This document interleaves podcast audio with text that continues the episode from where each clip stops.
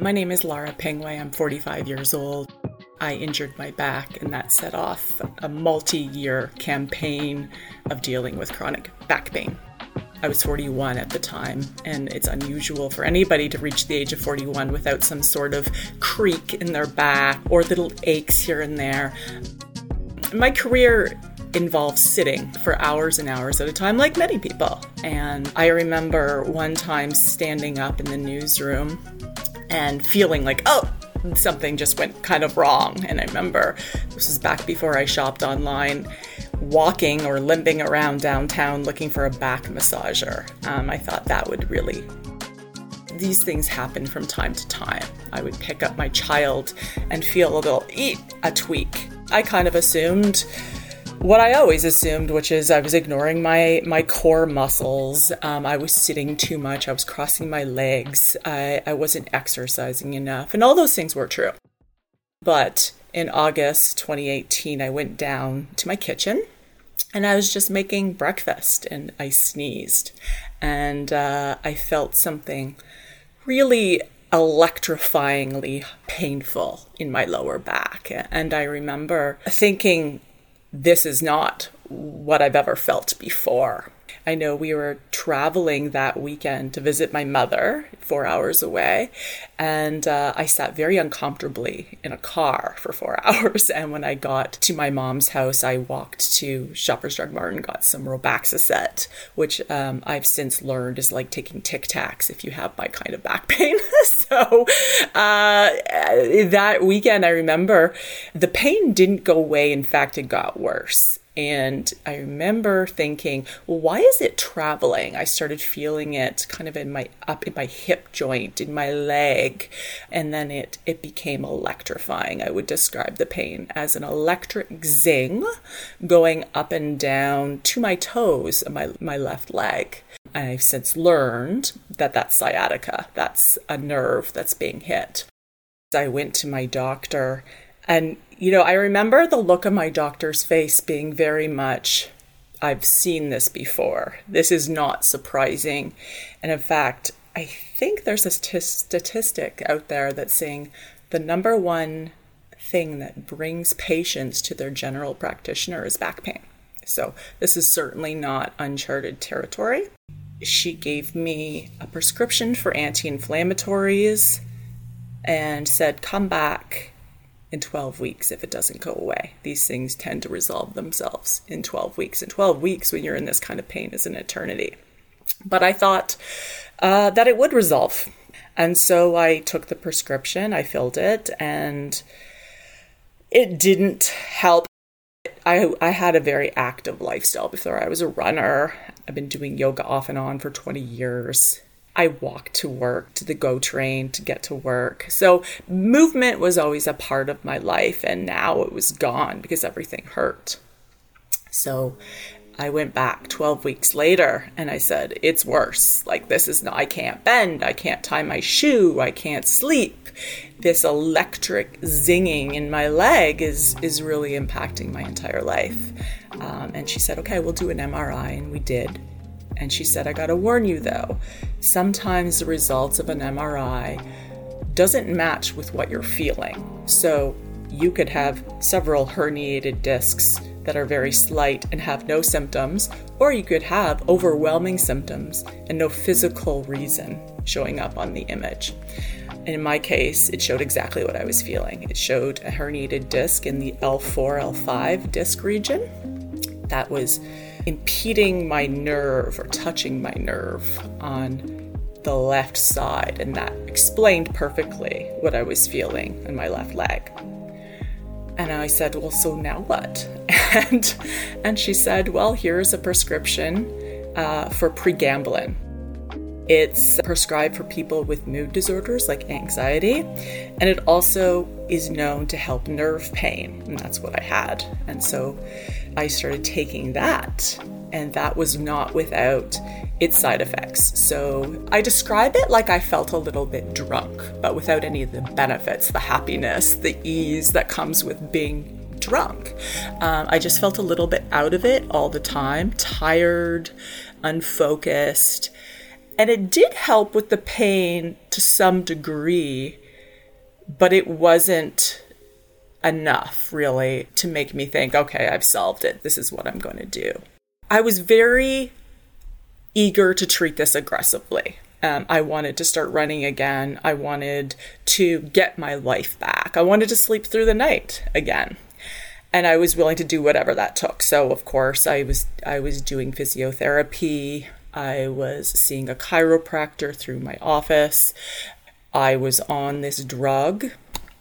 And I said to my doctor, I want to see a surgeon too and I had a few acquaintances who had had a herniated disc and had success with surgery. So it's a discectomy. That's the procedure where they take the disc that's been ruptured or the disc that is squeezing and hitting your nerve and they remove it. And so that nerve is no longer touching uh, your disc or your disc is no longer hitting your nerve.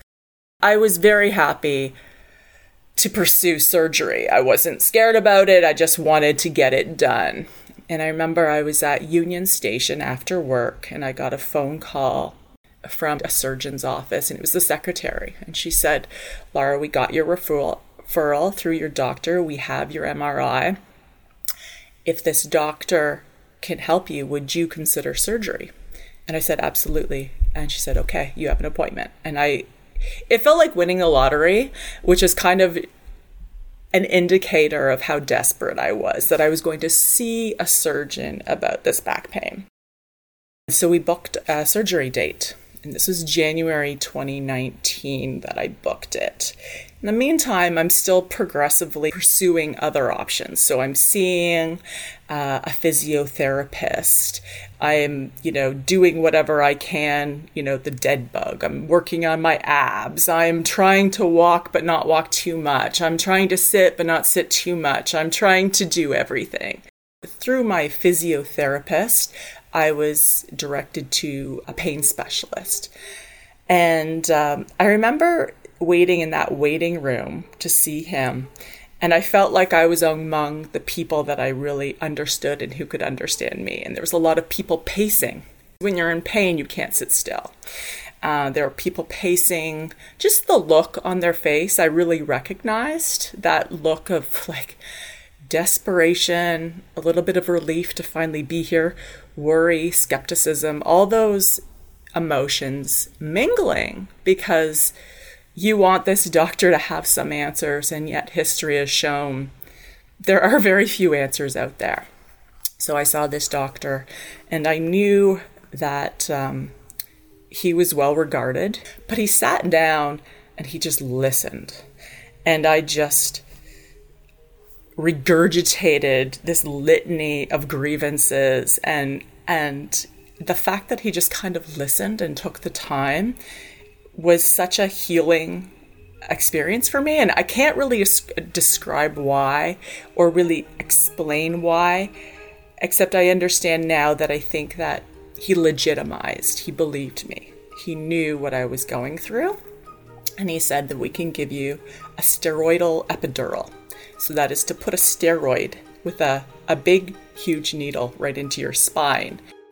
And the idea is it would take away some of the pain and potentially just let me heal and feel back to normal. I said, sure, sign me up. And so within weeks, I had that and I felt better. I felt, again, not like my old self. I wasn't running. It still hurt to sit for long periods of time, but I stopped taking the prescription medication and I called my surgeon and I said, I want to cancel all of a sudden the doctor picked up. He said, I got your news. I want you to know that I'm glad you're feeling better, but sometimes this pain returns, especially when the epidural wears off. And I said, Well, at this moment, I can't, in good conscience, say I want to get surgery. If this is working, then why would I keep this appointment? He said, Okay, and good luck. And about four months later, I called him and I said, I need the surgery. So the epidural did work for some time. And if other people ask me if they would recommend it, I would. Because pain is so individual. I never know. I can only tell them my experience. I can't tell them that it will absolutely work for you or it'll absolutely not work. In June 2019, I had a discectomy. And um, the recovery was not great. I was out of work for seven weeks. The swelling on my back looked like I had a baseball growing out of my lower back. That was the degree of the swelling. And I remember thinking, well, this isn't good. I expected to have kind of a hallelujah moment in the recovery room, and that just wasn't the case. I was in a lot of pain. And I'm aware of the success rates and the failure rates and and that some people do have success with discectomies and I just wasn't one of them. And I think that even technically speaking, my case would be considered a success because, you know, nothing went wrong in the surgery. He actually did remove the disc that was touching this nerve, but sometimes you run the risk of scar tissue growing back and that causing just as much pain. And so I was kind of in this cycle where that didn't work. And it felt kind of like I was starting over again because not only was I recovering from a surgery, but it felt like to me the original source of the pain was still there. In 2020, when everybody kind of went home during the pandemic, um, that's when you started hearing, or I started hearing about back pain a lot because people were hunched over their laptops. People were working at ergonomically disastrous work um, from home office setups. Uh, but for me, the effect was a bit of the opposite because I could roam around my house. I could do squats during Zoom calls with the camera off. I could go for walks during the day. I could sit and stand. I had a sit stand desk at home.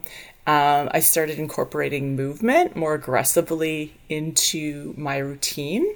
And I started lifting weights, and I found that helpful. Uh, it was it was low impact. I didn't ride the bike. Didn't want to have anything to do with the bike but I started lifting weights and I found that that was helping. And I think it was because I was targeting my core muscles. And slowly but surely, things kind of got back to normal or as normal as they were ever going to be. The way I'm managing my pain now is a combination of constant movement, preservation. So that means not sitting much, taking care of what I have, and and that is to say, if I don't have pain, don't push it, and that's uh, not running, uh, not walking, walking but not walking too much, running sometimes but not too much, everything in moderation.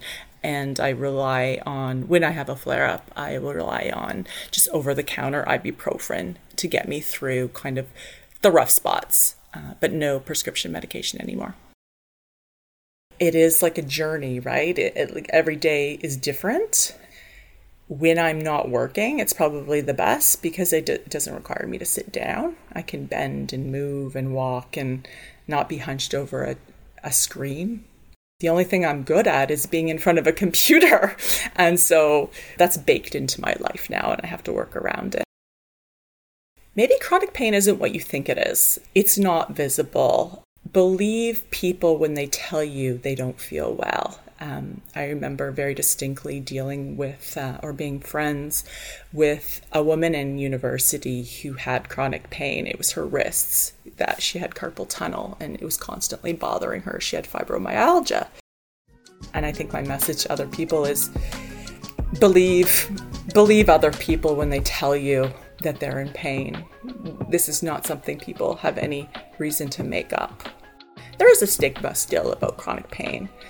You know, how bad could it be? Oh, well, I hurt my back once too, and I get that a lot too. Oh, oh I remember, and I had a ski accident, and I hurt my back, and I said, well, you know, everybody thinks they've experienced this. Very few people have to the same degree experienced this, although one in five Canadians deal with, with chronic pain.